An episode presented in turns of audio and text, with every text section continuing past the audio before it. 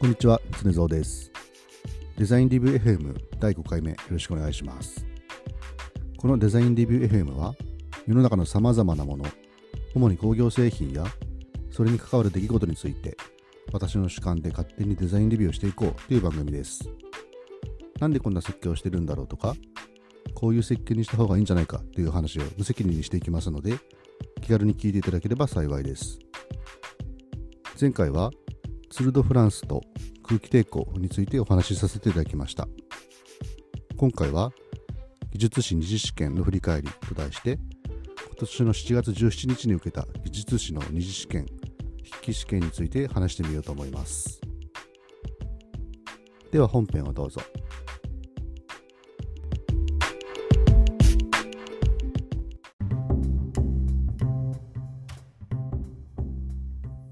はい、では本編です。技術士二次試験の筆記試験ということで、えー私はですね、機械部門の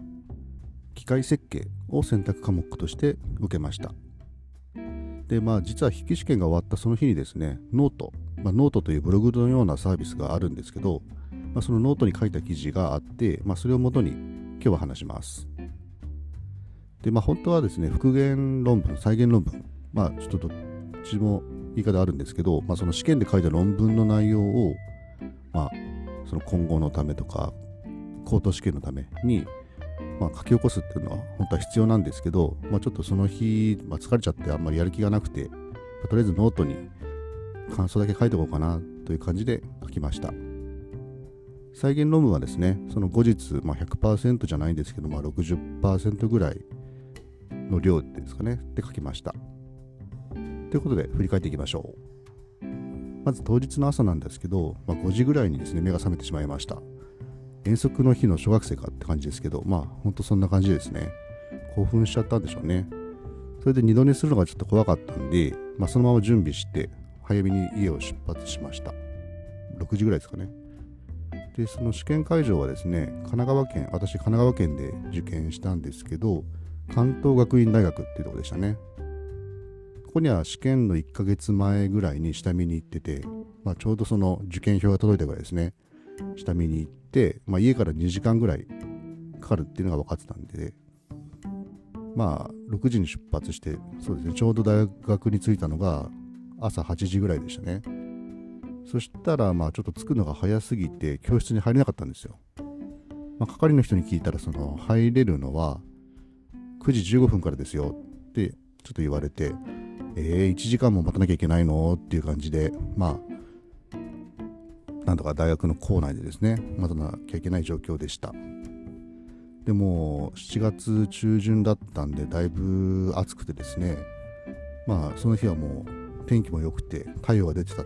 ので、もうだいぶ、えー駅から大学に行く間も暑かったですね。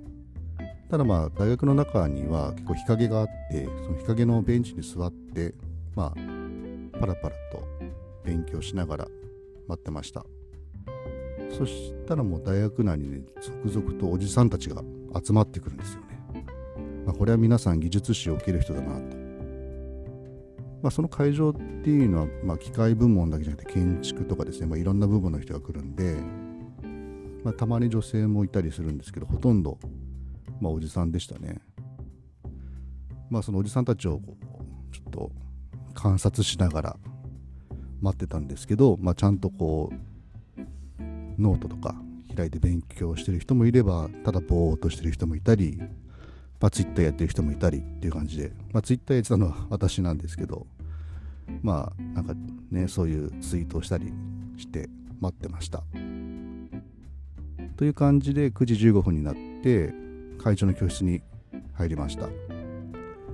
で席なんですけどまあツイッターに美穂さんという技術士の方がいるんですが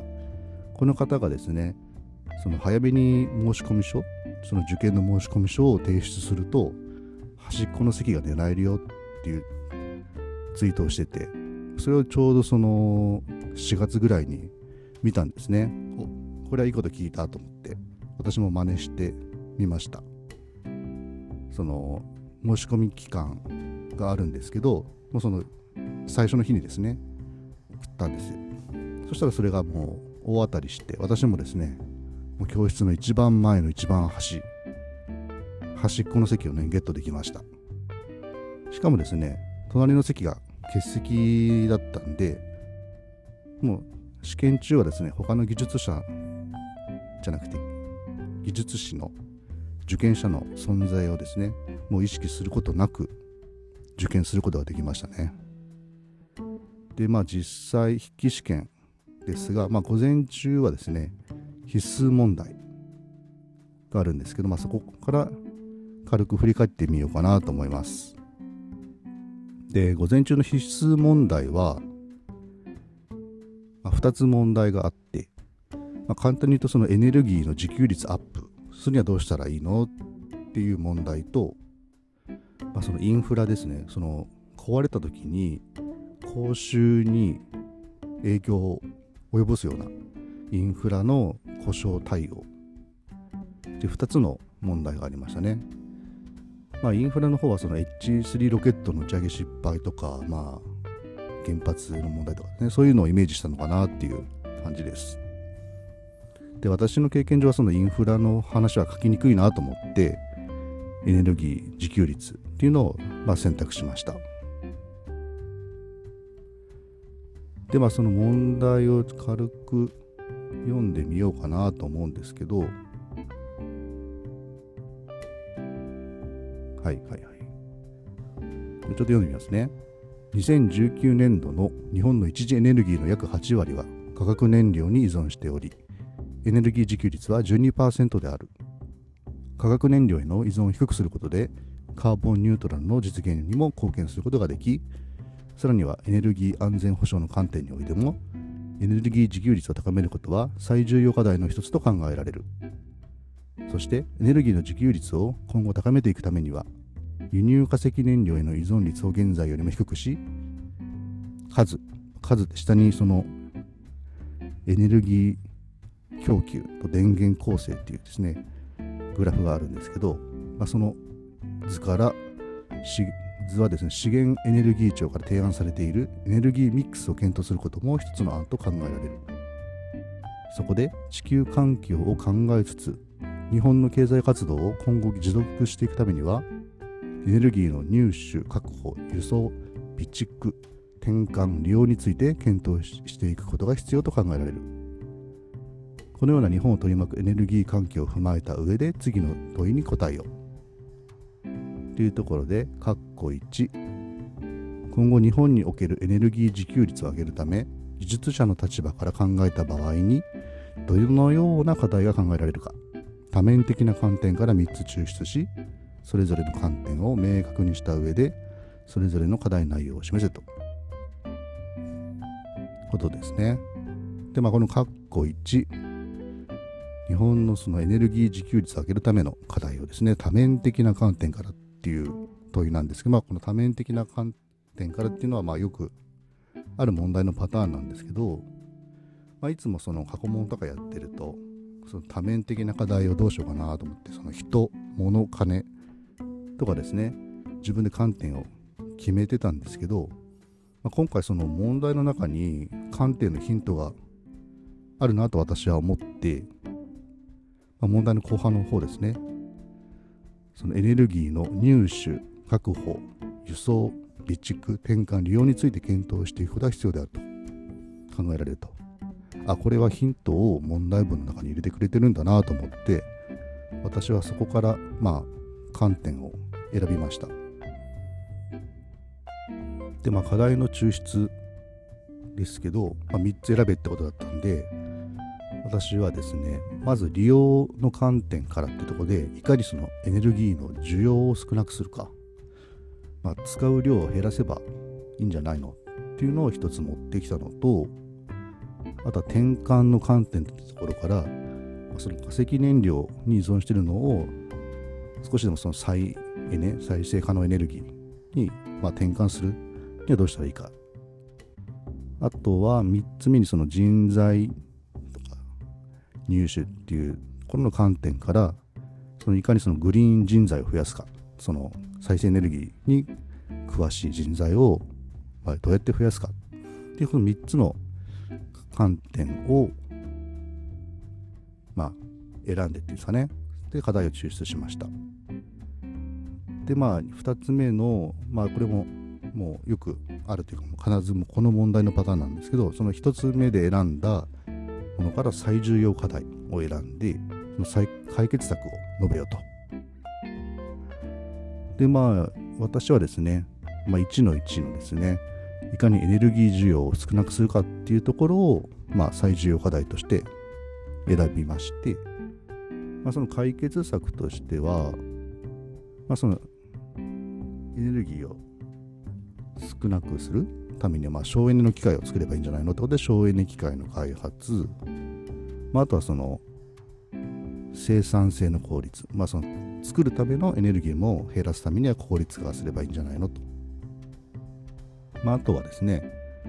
CFP、カーボンフットプリントの可視化。というところで、まあ、どんだけ二酸化炭素出してるのっていうのが見れれば、見ることができれば、その意識を変えて減らす方向に向かうんじゃないのというところで、その3つの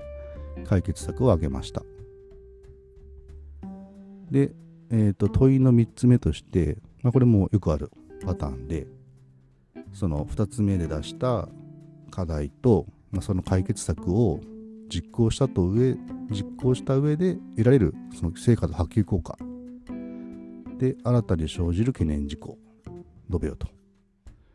でここはですね、まあ、成果としてはエネルギーの自給率がアップしますよと。で波及効果としてはその不確実な世界の中でまあ、安定的な生産活動を続けられるようになりますよと。で新たなリスクとしてはその再生可能エネルギーが増えたことで、まあ、ちょっと自然災害の影響とかが受けやすくなるとその電力供給が不安不安定になるリスクがあるんじゃないかっていうところを挙げました。でその対応策がちょっと私失敗したなと思ってあまりそのまあ、機械技術者として示せっていう問題に書いてあったんですけど、まあ、機械っぽくないことを書いてしまってそのスマートグリッド化とかですねその地産地消な発電設備とか、まあ、蓄電設備を準備するみたいなことを書いてしまいました。ちょっとそこがですね失敗したなーっていうとこですね。で最後4つ目にまあそこ今まで挙げた、えー、業務に対してその技術者としての倫理社会の持続性持続可能性の観点から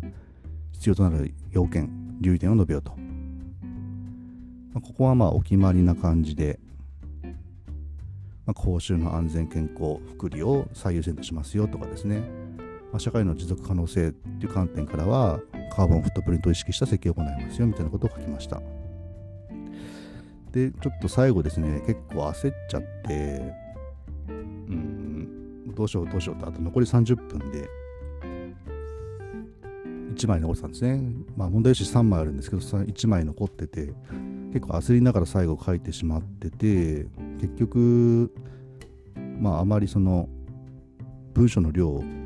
考えることができなくて、まあ、最後5行ぐらい残しちゃいましたね。あと、よくその絵を描きなさいっていう指導っていうかまあ意見っていうか指導ですかねをあったんですけど絵も描けませんでしたちょっと振り返るとその残った5行のところに絵を描いちゃえばよかったんですけどちょっとそこは焦ってできませんでしたねはいちょっと反省が多い必須問題でした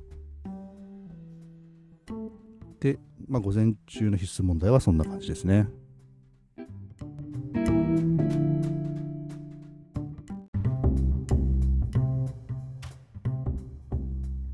はいじゃあ続いて午後ですね。午後はですね、選択問題ということで、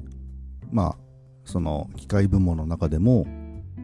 機械設計っていう、まあ、科目の問題です。で、その選択問題は、2の1、2の2、3っていう、まあ、大きな3つのくくりがあって、まあ、それぞれの中も、えー、問題がいくつかあって、えー、選択するようになってます。で、まず2の1ですけど、2の1もですね、まあ、ちょっと4つ問題があるんですけど、もう1つしか私解けるものがなくてですね、その、まあ、ちょっと問題をさっと、えー、見てみると、まあ、2の1の1は組成加工について、まあ、単増とか圧連引き抜きっていうところから3つについてその特徴とかどんな部品に使われてるかっていうのを、まあ、述べようと、まあ、これは頑張れば書けるかなって感じですかね。で2つ目が2の1の2まあネジについてそのネジの設計で用いられる内力ケースについて説明しろと、まあ、あとそのネジに加わる荷重の求め方っていうのも説明せよと。ちょっとここは勉強不足で全然分かりませんでした。2の1の3、その機械のですね、経年変化とか、まあ、変形ですね、を測定するための変異形っていうのがいくつか、まあ、種類があって、歪みゲージとか、渦電流計とか、まあ、その原理とかを説明しろと。まあ、これもちょっと頑張れば書けるかなと思ったけど、自信がありませんでした。で、最後2の1の4っていうのがデザインレビューベースドフェイラーモード。デザインレビューですね。の手法について、まあ、あの、FMEA っていうの、Failure Mode Effect Analysis っていう、比較して述べなさいと。あ、これは分かりやすいなと思って、私はこの2の1では、2の1の4番の問題を選びました。で、次2の2ですね。2の2は問題が2つあって、これも最初バーっと解く前に見たんですけど、まあ、2の2の1っていうのは、まあ、最適化問題を進めるにあたって、まあ、いろいろ述べなさいと。で、2の2の2が、まあ、ある試作品、新製品の試作品を作りましたと。で、それをテストしたところ、ちょっと何か一つで不具合が発生しましたと。でその不具合を調査して、原因究明して、対策して、っていうところを指揮するにあたってどういう内容がありますかと。これはなんかいつもやってる内容だなと思って、2の2の2を私は選びましたね。で、3番目。で、3番目はですね、えっと、必須問題、午前中の必須問題と結構似たような問題が出るんですけど、まあ、これも問題が2つあって3の1が、まあ、簡単に言うとその物流運搬そのある製品をまあ運搬するにあたってその運送の効率化はそのどうすればいいかと。で2の2が、えーまあ、少子高齢化による人手不足うんちゃらかんちゃらとあった時にそのサイバーフィジカルシステムを活用したデジタルツインによる対応を、まあ、進めてい、えー、くにあたって、まあ、どうしたらいいかと。それをですね、その実際の生産ラインとかに取り入れるためには、まあ、どうするべきか、どういう課題があるかっていうところで、まあ、ちょっとサイバーフィジカルシステムっていうのが、まあ、なんとなくイメージはあるんですけど、落とし込めてないところがあったので、まあ、そこは3の1ですね、を選択しました。っていうのを、まあ、午前中問題が配られた時にも、まずバーッと問題を見ちゃって、あ、もうこれこれこれって、まず選びましたね。で、始まる前は、その、技術史の勧めっていう、あの、ツイッター、まあ、今 X ですね。X で春山さんという技術士の方がやられている、まあ、スペースがあってそこでお話があったりかからあったんですけどその、まあ、配点の大きさとかからその3番目から逆に書いといた方がいいよっていう話があって、まあ、最初私もそうしようかなと思ってたんですけど、まあ、問題を見た時にああこれはなんか最初に2の方、2の1、2の2を済ました方がいいかなとか、まあ、書けるかなと思ったんで、結局、まあ順番通り、まあ、書いちゃいましたね。はい。まあ、具体的な回答の内容については、どうしようかな。まあ、2の1については割愛しますけど、まあ、2の2ですね。2の2の2。まあ、試作品の不具合調査みたいな形で、まあ私、その工作機械の設計をしてるんで、その工作機械の中でも、そのワークを回転させるテーブルっていうところを、まあちょっとイメージして、そのテーブルに使用している、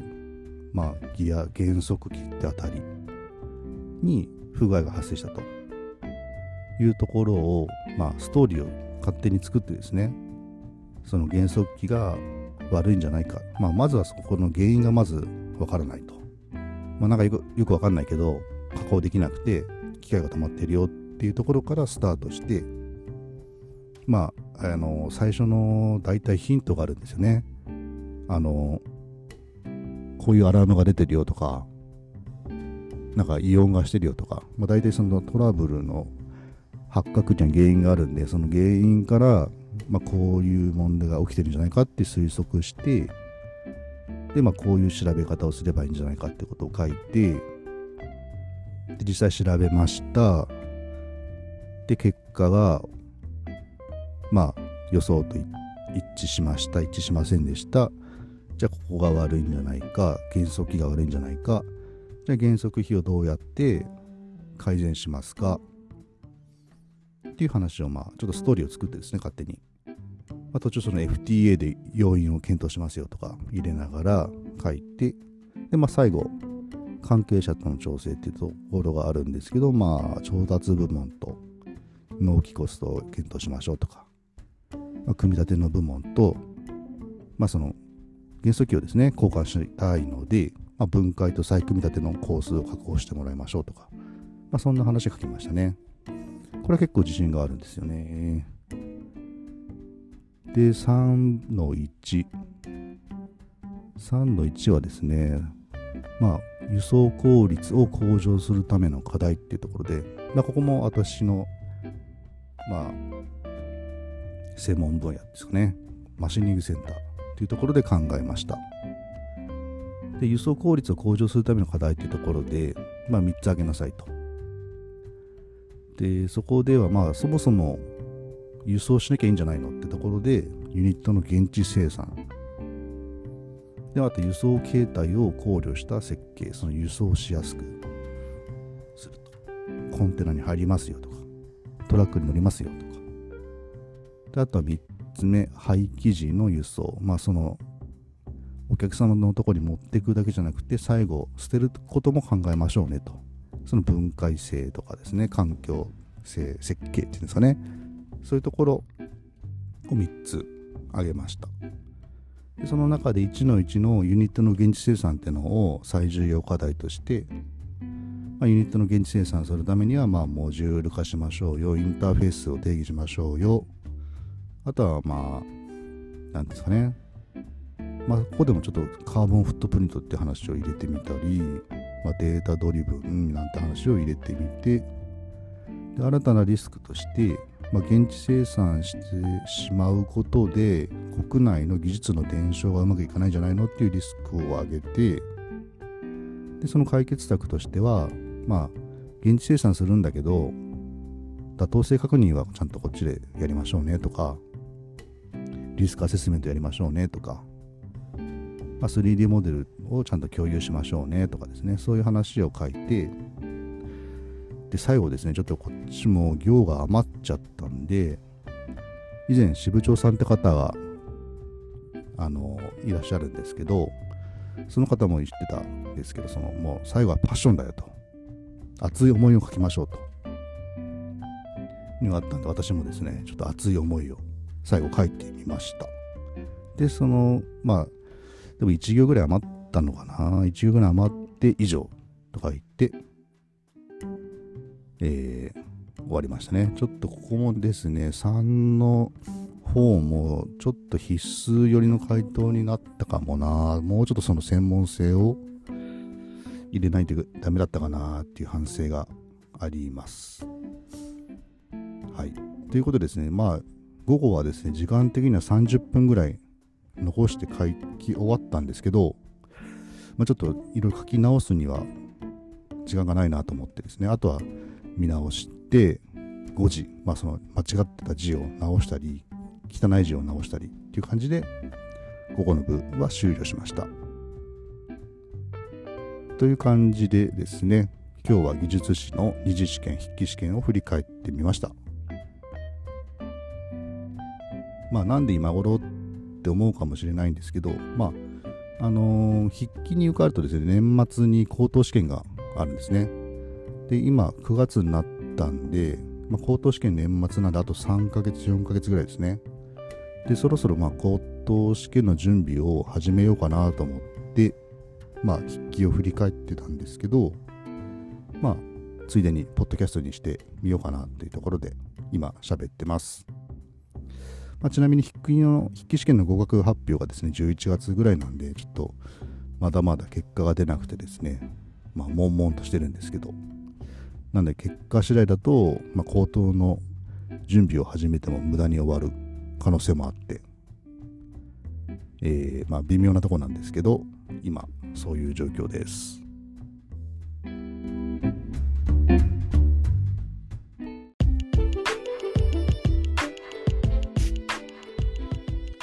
はい、ということで今日はですね、技術士二次試験の筆記試験についてお話しさせていただきました。えー、このポッドキャストもですね、今回で第5回目ということで、まあ、今まで4回配信してきましたが、まあ、あのー、1回あたりですね、4人の方に聞いていただいてますね。そうですね、4人ですよ、4人。まあ、ちょっと何も、あのー、Twitter とかでね、宣伝もしてないんですけど、たまたま見つけて聞いてくれたんじゃないかなと思います。まあ、Twitter の方で、まあ、こんなポッドキャストやってますよってお話書けばもう少し聞いてくれる方増えるんじゃないかなとは思うんですけど、まあ、ちょっと恥ずかしい、恥ずかしいって言ったらですね、あの続くかどうか恥ずかしいっていうんですかね、あの途中で終わっちゃうのが嫌なんで、まあ、10回目まで続いたら、ちょっと Twitter の方でも宣伝してみようかなと思ってます。はい。ということで今日は以上です。さようなら。